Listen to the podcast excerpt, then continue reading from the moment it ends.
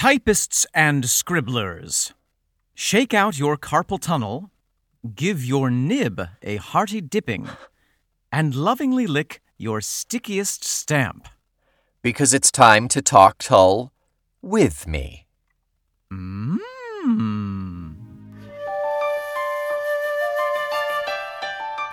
I'm beside myself.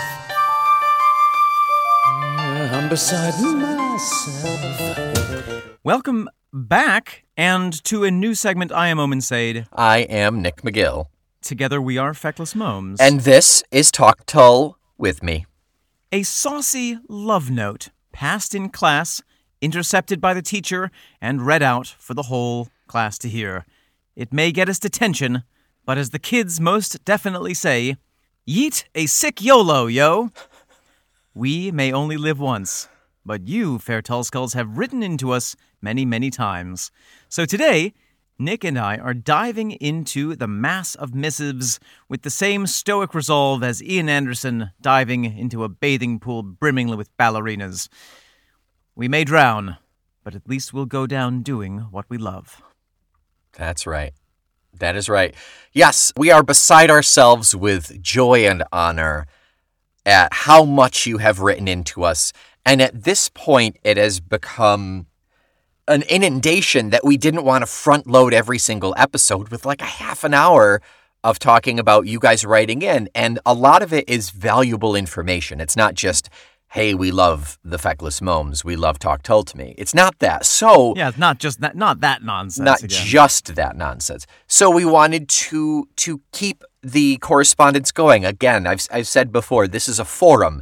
This is where we collect our information. So I want to share that information. I want to be able to share it. So so we are doing that with a Talk Tull with me episode. a correspondence catch up.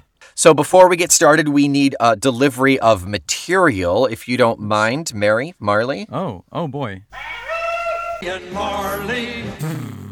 It's, it seems to be coming on a forklift. I, I, Oh. Do you want it through the door or the window? Uh, whatever's whatever's Too, too late. I'm just Oh. gonna come through the wall. through the wall. Yeah, no, I.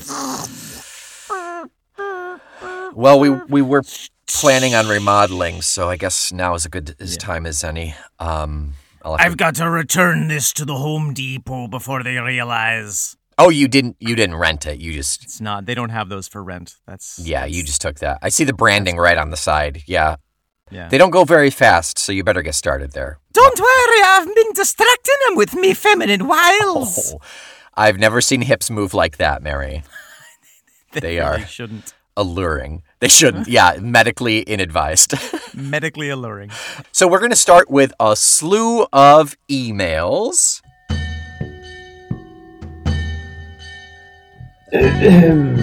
Your emails, sir.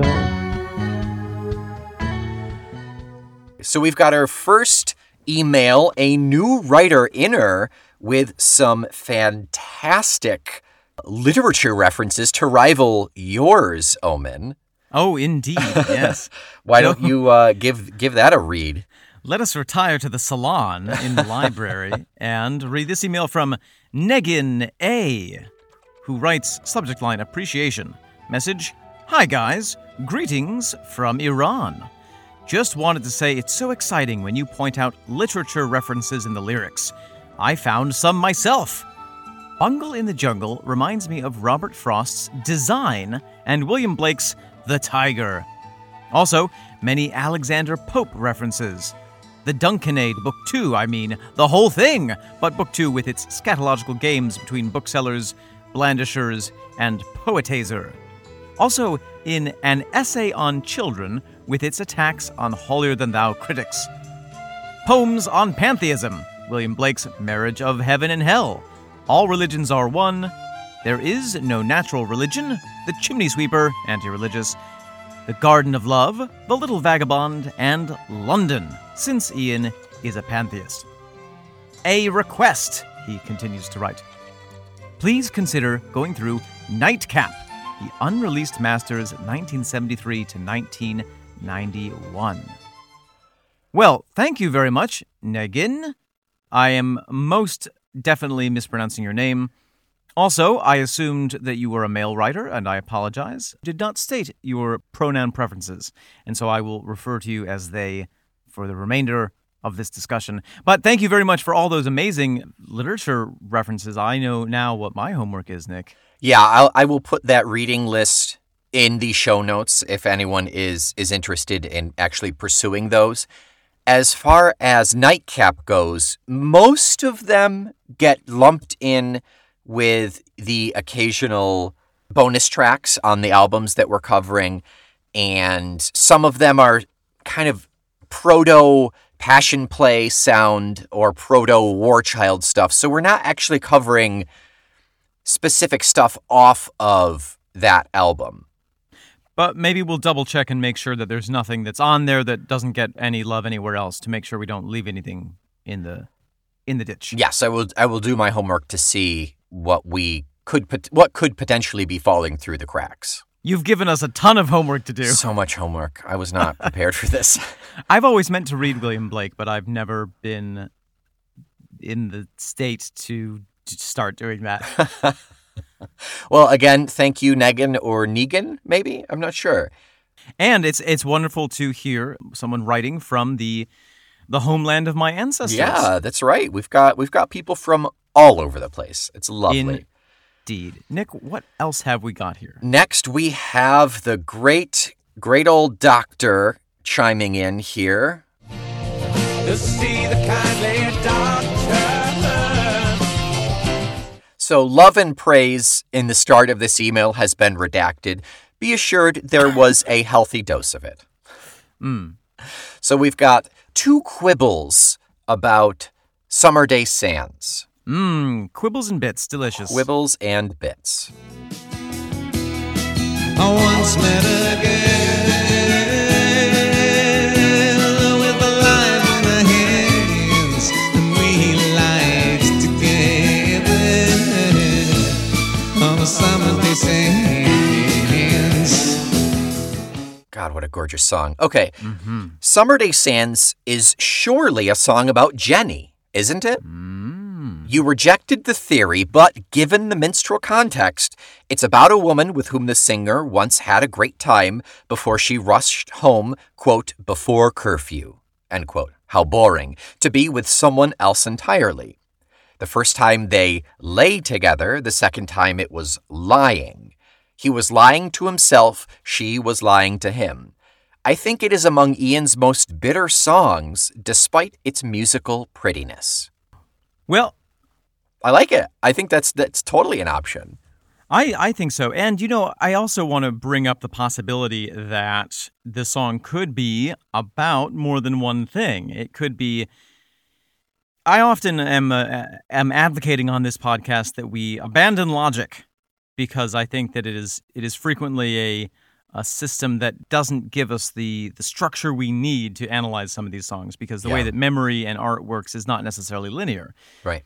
So it's entirely possible that the song is about Jenny or or at least emotionally about Jenny, Yeah. but he has set it in a a more historical context, as he does with so many of his, of his other songs Right. throughout the, the discography. Yeah, that's what I was going to say is that it, it could very well be about Jenny, but couched in that feeling of the nostalgia that is Blackpool or something. I think so. I think Yeah. that it is worth putting this song in a subcategory which is Jenny adjacent. Jenny, touched by Jenny, warmed by her presence, and then embittered by her having steeped too long. A drop of Jenny.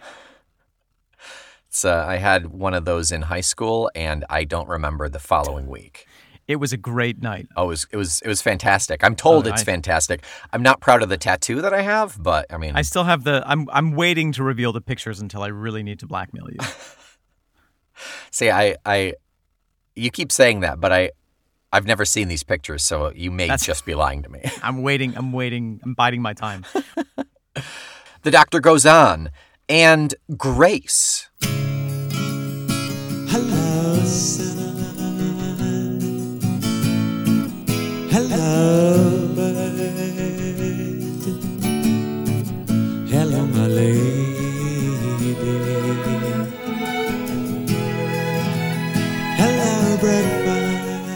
Two points here. Firstly, you didn't address the imagery. The sun, previously black eyed, and the bird, previously blown away, both of which are from Requiem. Well,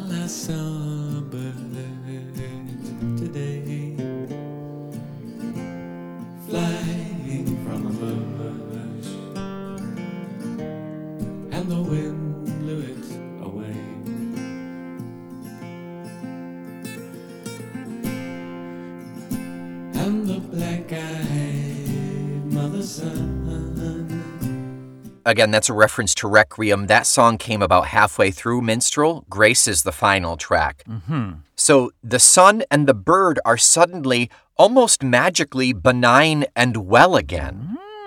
And he's back with a lady, having spent most of the preceding album lamenting the fact that he's split up. Making this, I'm fairly sure, a Shona song. They are at the start of a new thing here, hence breakfast, which he hopes will go on until all the tomorrows, as so far it seems to have done. Goodness me. Yeah, I like that interpretation a lot. I am embarrassed that we didn't pick up on the sun and bird motif. I know. I know it is. But it is you know, Nick, that's part of the difficulty with with taking these song by song is that sometimes when we get, Mm-hmm. you know, we record these weeks apart, and so when we're on one song, we haven't discussed, you know, the the, the song a couple songs ago in know maybe a month. Yeah, right. Yeah, we d- we do have a tendency to lose scope, and uh, and we appreciate everyone being able to hear them, basically as they're intended. You know, As a bird's eye view. that's right. As a black, As a sun's black, eye view. black as a bird's black-eyed view. Yes. Yeah. Indeed.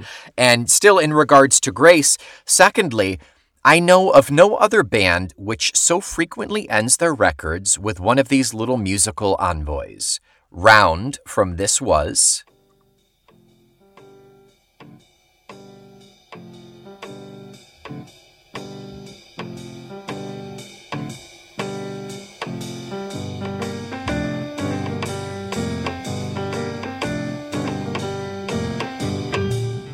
Reminds me of the music from the the Snoopy Christmas movie. Yes, it's very Snoopy or Pink Panther. Yes. Grace from Minstrel, which we just heard. Fire at Midnight Mm. from Songs.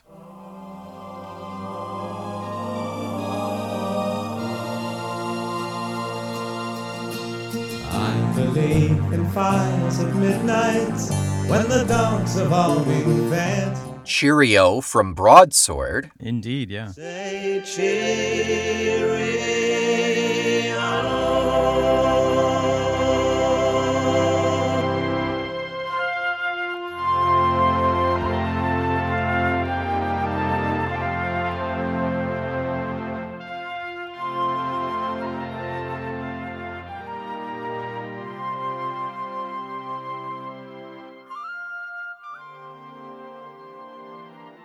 I know it's much more about Dee Palmer and breaking up the band, but you could add Elegy from Stormwatch. We'll dig into that barrel of fish later. Mm.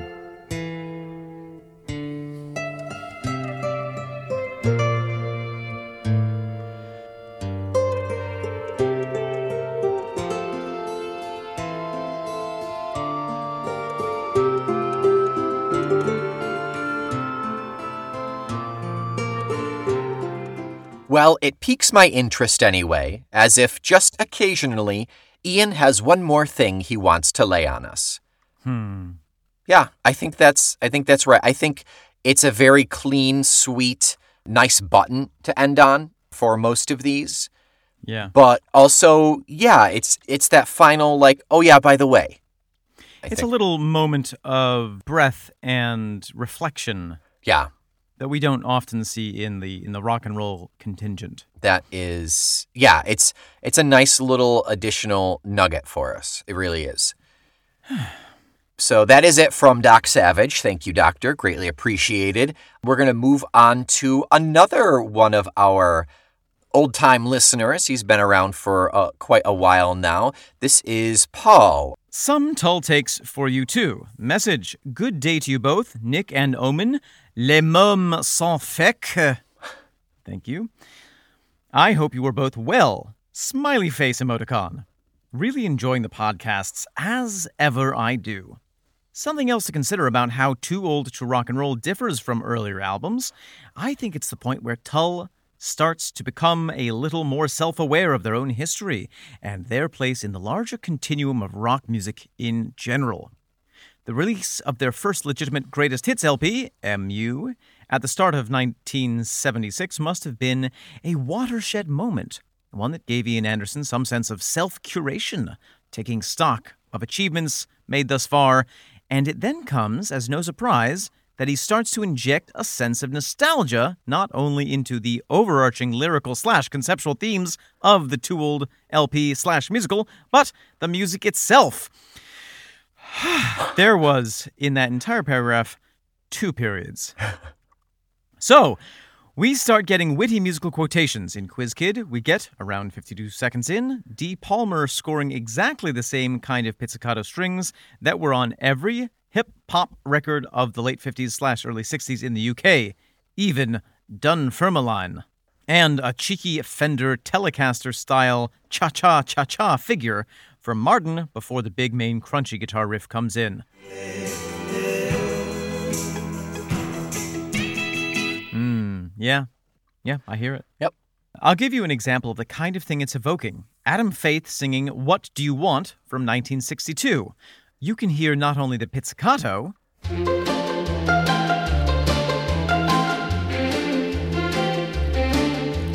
What do you want if you don't want money? What do you want if you don't want gold? but check out the rumba feel in the middle eight of Adam's song that also gets picked up in the lineup for the big handout section of Quiz Kid. Well, I'm offering you this heart of mine, but all you do is play it cool. What do you want? Oh boy, you're making a fool of me.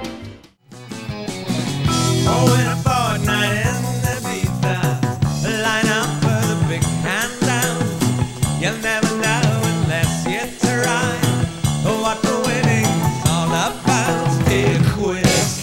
By the way, Adam Faith was a huge pop star in Britain in the early 60s. I'd place money on this song being a direct influence on grumpy young Master Ian. Wow, that's really quite fascinating. Yeah, it really is. Paul goes on to say, oh, and you know what, Nick? At this point, I'm going to jump to the PS of this letter, which I should have read at the beginning. okay. P.S. My English accent is more like a British villain in a Star Wars movie and less like Omen's amazing Cockney voice he uses for John, your other English correspondent. If you're curious, winking emoticon. Oh no. oh, here we go. Star Wars, Star Wars British villain. Let's see. What's the? It's an older code, sir, but it checks out like that, right? Yes. The reason I'm mentioning this and providing show and tell, show and tull examples is that I don't think Tull, up to this point, ever did pastiches or these kind of sly musical quotes on their songs. It's a new weapon in their considerable sonic arsenal. It has the certain kind of cheeky archness that suits the musical theatre conceit. It's something we're going to hear quite often across the whole LP. I can think of subtle musical quotations in From a Deadbeat, Bad Eyed and Loveless, Too Old itself, and Chequered Flag just off the top of my head. The whole thing is rife with in jokes and rebels. Hopefully, I'm not treading on your toes and anticipating something that you are going to say in later Talk Tull episodes. I remain yours faithfully and loving your work. Splendid fellas. Paul. We've lost the podcast. Take it back.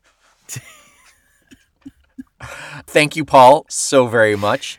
Super, super nice to know context. Super nice to know potential inspirations for Ian at that time.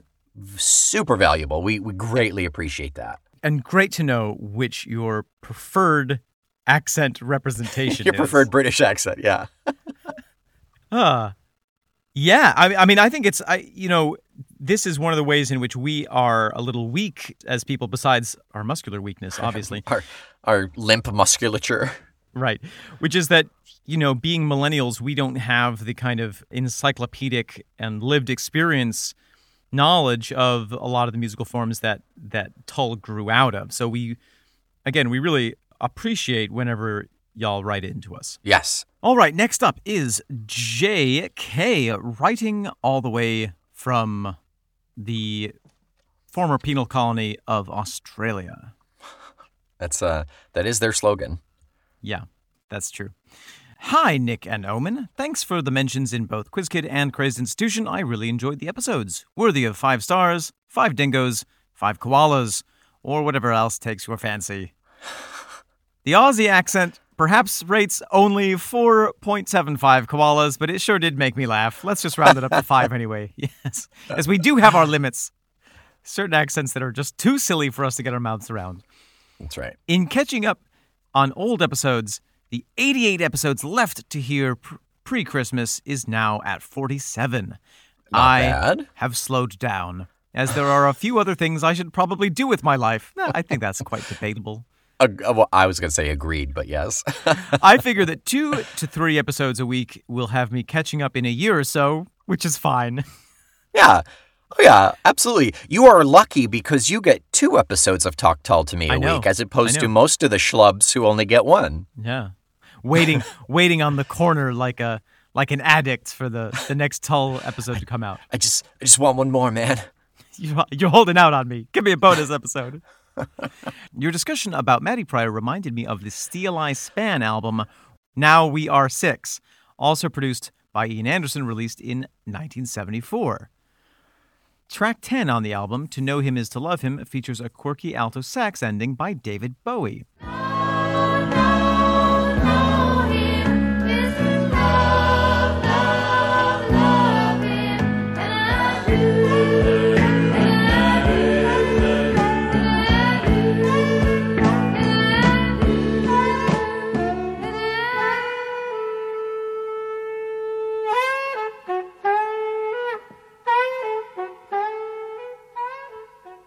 You may already know about this story, but if not, Ian Anderson waxes lyrical about the event here. In 1974, I was asked by British folk group Steeleye Span to try to get David Bowie to play alto sax on a track I was producing for them.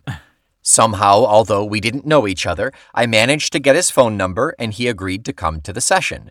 In prompt and professional fashion, he executed the desired solo lines and went on his way with the recorded words, I'll see you later. Many years later, in 1997, I managed to push my way past Minder Heavies into his dressing room at a big German TV show we were both appearing on. I thanked him for playing on the Steeleye song, and more importantly, for serving as a role model to me in regard to offering the gift of music with no fee or royalty for performing on other artists' records, something I have always done since. He looked at me thoughtfully and said, I'd forgotten about that. I suppose it's too late to send an invoice? this while smiling a dazzling smile with his new and perfect teeth. Oh, David. What a lovely Bowie. story about a lovely man. bisexual icon. I am I'm so curious what Ian Anderson has featured on. I have not seen him yet, Nick. I know as part of my personal research, I'm working my way through the entire Snoop Dogg uh, discography, and I have not seen him featured there yet. Not in there. No, that's that is peculiar. So strange. Yeah, yeah. JK continues anyway. Many thanks again for your passion for Tull and the great podcasts you guys have produced. Not sure what he's talking about there. Cheers, JK. Thank you, Jaikai. Jai Kai. Greatly appreciated as well. Loving the love. One more email, I believe, in the queue here. Another writer inner, Joopson, who I just learned the other day, based on the, the link in his email, joopson.com, J O O P S O N.com, is a really amazing digital visual artist. Oh, Digvig. Yeah, 3D 3D visuals, like it's remarkable. It's really cool. Joopson.com, go check that that shiz out. It's neat. Nice. From Joopson. Hello again, Momes. This is your resident kook who draws thin connections between Ian Anderson's work and the work of Roy Harper. Hmm. The discussion of Quiz Kid this week got me thinking about a Roy Harper song that's dizzyingly dismal, but also potentially relevant. A long 18 minutes 1969 tune called McGoohan's Blues off of his album Folkjokeopus. Folk, Folk Joke Opus, all one word. Folk Jacobus. Folk Jacobus. The relevant lyrics being The village TV hooks its victims on giveaway cash. The addicts are numbers who serve to perpetuate trash. Hmm. Woof. The village TV hooks its victims on giveaway cash. The addicts are numbers who serve to perpetuate trash. I don't know if this was a common criticism of a rampant social problem of the time, or something only railed against by our favorite grump, Ian, and his grumpy senpai, Roy, but I thought it could be worthy to bring up. All the best, Andrew. Well, first of all, I want to say thank you for writing in. Also, looking at the website joopson.com, it is extraordinary. Um, Right? if if any of our Tull listeners need any um, 3D digital assets for their projects, check this out. It's the detail is exquisite. Yeah, really cool. Also, great that we're bringing it back to Roy Harper. That we know that that is a big influence on Ian, and mm-hmm. so it's it's great to to keep being reminded of that. I do think that there is a, you know, I think that that that time period was rife with people making critiques of things on television or you know the the influence that television was having over the culture in general, and rightly so. Yeah, absolutely. It was still it was still new for lack of a better term, you know? It's it's it was still I mean And evolving. it was it, it was it was evolving. It was it was really drastically changing. It was nothing like what we had present day. Right. And it, it, if to to some it was probably a little scary. Who knows? And it's know? still evolving today, and we would be right to critique it continuously. absolutely warranted. Nick, what do we have next? Next, let's dive into a couple of Instagram connections. They are stylists. They're very overtly concerned with the uh, image. Love that new sting. From one of our original writer inners, as referenced by Paul, this is our original Anglo correspondent, John. Hello, John. Hello, John. What do we got from John Omen? On our Instagram post regarding a quiz kid, which if you don't mm-hmm. follow us on Instagram, You you don't need to, but you could. you could. It's it's an option. It's an option. John writes, give, actually sent a link regarding the origin of the British pub quiz, which is something that, that we had mentioned in our discussion of Quiz Kid. So mm-hmm. I will I will read a, just a, just the kind of introduction from this article on Wikipedia on Burns and Porter. Burns and Porter was a business in the United Kingdom that prepared and distributed pub quizzes. In 1976, Sharon Burns and Tom Porter founded and organized 32 pub quiz teams in three leagues in southern England. They traveled the country for the next few years, marketing their quizzes to breweries as a strategy to bring customers to their pubs on slow evening. Burns and Porter cornered the market on pub quizzes with over 10,000 teams playing in one of their quizzes every week in the season, while the BBC and independent television companies taped them for contestants and questions for television quiz shows. So it actually was around the same time that this album, you know, just before this album came out, Right. that this was starting, which is kind of fascinating. It almost makes me think, Nick, that perhaps Burns and Porter were inspired by Ian Anderson to start this business, De- definite safe bet. Absolutely. and therefore they owe him royalties. Yeah. Yeah. And uh and he he clearly needs them. He's been struggling lately. Has he? No, not at all. He's the he's Jethro Tull. Okay, what else do we have, Nick? All right, our final is a great big chunk from Joe, who is still playing catch up. He's pretty darn close. He is in benefits still, and he's got a lot to say, a lot of valuable info here to say. We start with To Cry You a Song. Oh, long time ago. Like the rest of the album, it's a sentimental favorite and always will be. As my listening branched out, though, I realized how, shall we be generous and just say influenced by Blind Faith's Had to Cry Today it is. Seriously, play the two songs back to back, and it's staggering how much Tull lifted from it, even the guitar tag at the end. So here's the opener to To Cry You a Song.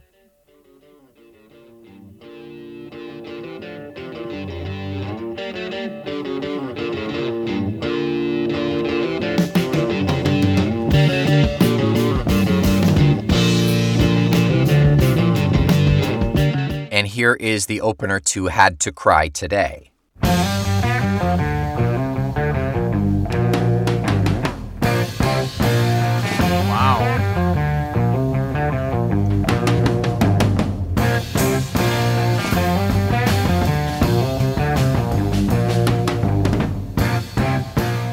Yeah, it's less less like they rearranged the furniture and more like they just fluffed up a pillow. They, they, they maybe dusted something. And here, here are closers too.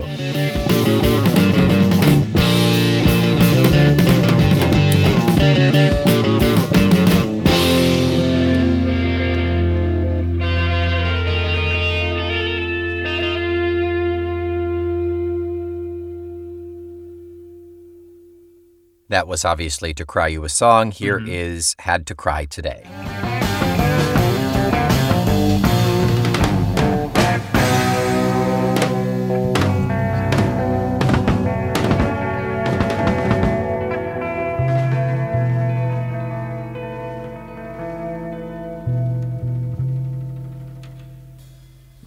Interesting. Yeah. Had to Cry Today is like an eight minute song. If you're interested, go go and listen to the whole thing. It's really fascinating. Nick, I, I just a small anecdote. I typed in, I started to type in to cry you a song on Spotify, and in addition to the Tull song, I got a bunch of playlists with titles Oh, such as oh no. "Songs to Cry to," Yep, "Sad okay. Lo-Fi Beats to Cry to," "Lo-Fi mm-hmm. for Cry-Fi," Cry "Sad Slowed Songs to Cry to Part One," "Sad Oh, Music to Cry in a Fetal Pose." Wow. They they get really specific.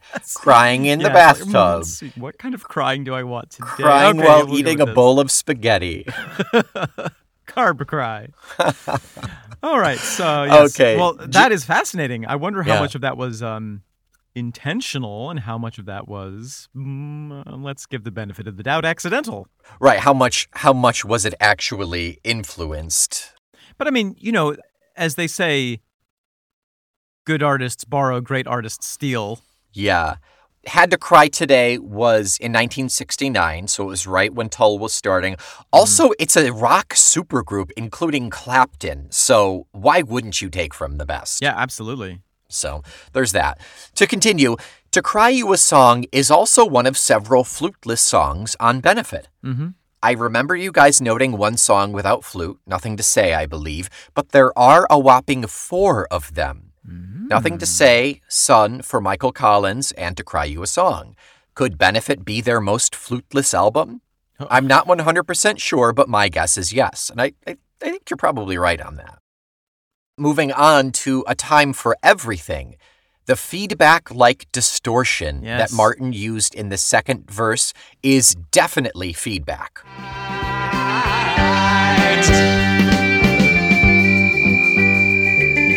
Burn the wagon and chain the mule. The past is all dead. There is not a doubt in my mind. I'm too familiar with that sound. I'm inclined to think it was a happy accident, but it is possible that they captured it somewhere else and spliced it in.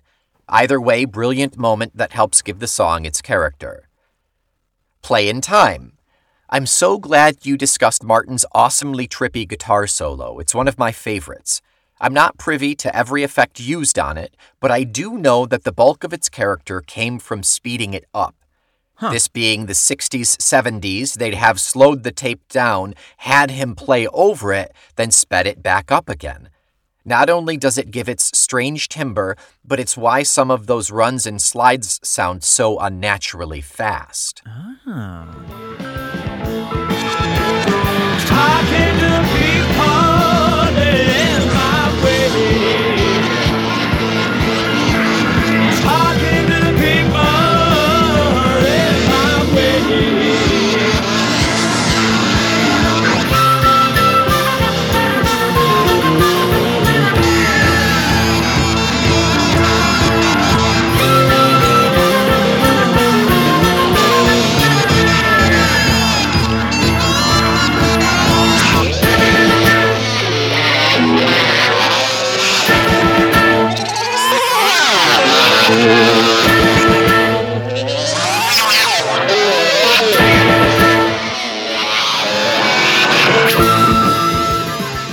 That's really cool. Yeah, uh, great to know what what technology was affecting them on that song in particular.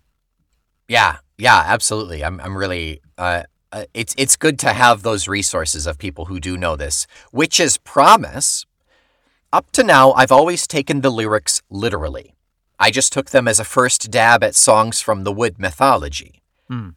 Listening to you guys talk got my wheels turning, though. I started wondering if it wasn't a veiled reference to an affair a la David Bowie's Heroes. Hmm.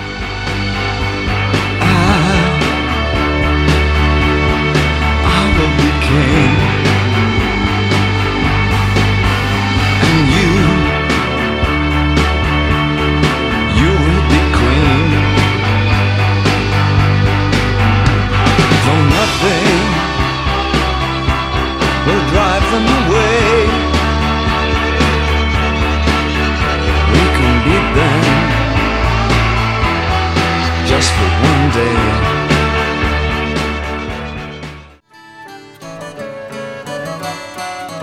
Leaves spotting red, yellow, brown, all over the same.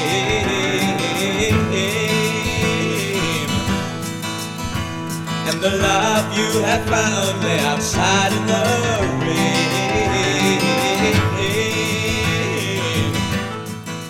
which then got me thinking that this was recorded right at the point when Anderson fired Glenn Cornick for being too much of a party animal. Oh. Could this song have secretly been about him? I don't know, I'm just speculating, but it seems to fit. Huh. Yeah. I think that I think without any more serious evidence on that particular uh, track, I would be I'd be nervous about conjecturing too much, but I do like the idea of this song being uh, around the topic of of an illicitous affair. A Yeah. solicitous affair? An illicit affair. Solicitous. Uh, uh, yes, both of them. Yes. And finally, made it to Aqualung and heard you two wondering about Glenn Cornick's departure, as we just mentioned. As I mentioned in the last comment, Anderson didn't approve of his lifestyle and fired him. In Cornick's own words, quote, Ian kicked me out. We finished the tour in New York and went to Kennedy Airport the next day to fly home. We were just about to check in at the gates when Terry Ellis asked me to come and have a coffee with him. As we sat down, he said, Ian doesn't want you in the band anymore. I've canceled your reservation. You have to fly home tomorrow. They got on the plane without me because they didn't want to have to talk to me. That's short and sweet. I know what the problem was. It certainly wasn't my playing. It couldn't have been because they replaced me with Jeffrey. Oh. I mean, Jeffrey's a great bloke. I've always liked him, but he's not a great bass player, and Jeffrey would tell you that himself. Wow. The problem was that Ian didn't respect my morals at the time, chasing girls and socializing. I was hmm. definitely a bit of a party animal. I enjoyed myself and enjoyed the rock and roll lifestyle, and Ian didn't approve of my general mode of behavior. But I was never out of it on stage. I always did my job well. It's all a long time ago now. I've seen Ian since and we get on fine, but I will never forgive him for not having the guts to speak to me personally that day. And that is a quote from Minstrels in the Gallery, A History of Jethro Tull. That was, wait, so that was Cornick. That was Glenn Cornick. Yeah, that was his his description of, of how things went down. Well, that is a wonderful little quote there, and I I didn't realize that it was. I don't think we covered that when we talked about that album. I, that I didn't realize No. it was so such a, a harsh depar- departure. Yeah. It clearly was. Yeah. I mean, we we we know from a lot of the things that Ian has said that he liked to be in bed with a cup of warm milk 30 minutes Yeah. after the curtain went down. Right. Exactly. And I Him can imagine in the early touring days, if if there was one member of the band who was kind of, you know, going trying to trying to be Led Zeppelin all the time at the Mhm. bars, and that that could create tension. Yeah, yeah, I suppose so. Not necessarily that you're trying to portray the whole band as like, oh, we are the teetotalers per se, but but there is still there is still area for for butting heads and and uh, affecting certain habits and things. Well, whenever you have a group of people uh, working together in that tight quarters and for that many hours a week, hmm if you don't have kind of a cultural cohesion, it can produce tension. Absolutely. But Yeah. also, damn, that's cold. yeah, Terry, you're our manager. Go take care of this. Yeah. And and they pushed his plane to the I next know. day. So we had to stay at That- JFK overnight. Yep. Yep. Oh, Yeah. Rough. rough, rough indeed. Well, thank you very much. Thank you so much, Joe. You've been very valuable in your information, and we greatly appreciate it. As we do everybody who is writing in, that is it for this session of Talk Tull with me. We highly encourage everyone to keep sending in the info. Owen and I will continue to omit facts and make mistakes, so we will probably have uh, at least one more, if not several, of these episodes. So just keep an eyeball in your queue. It'll show up in the regular feed. Indeed.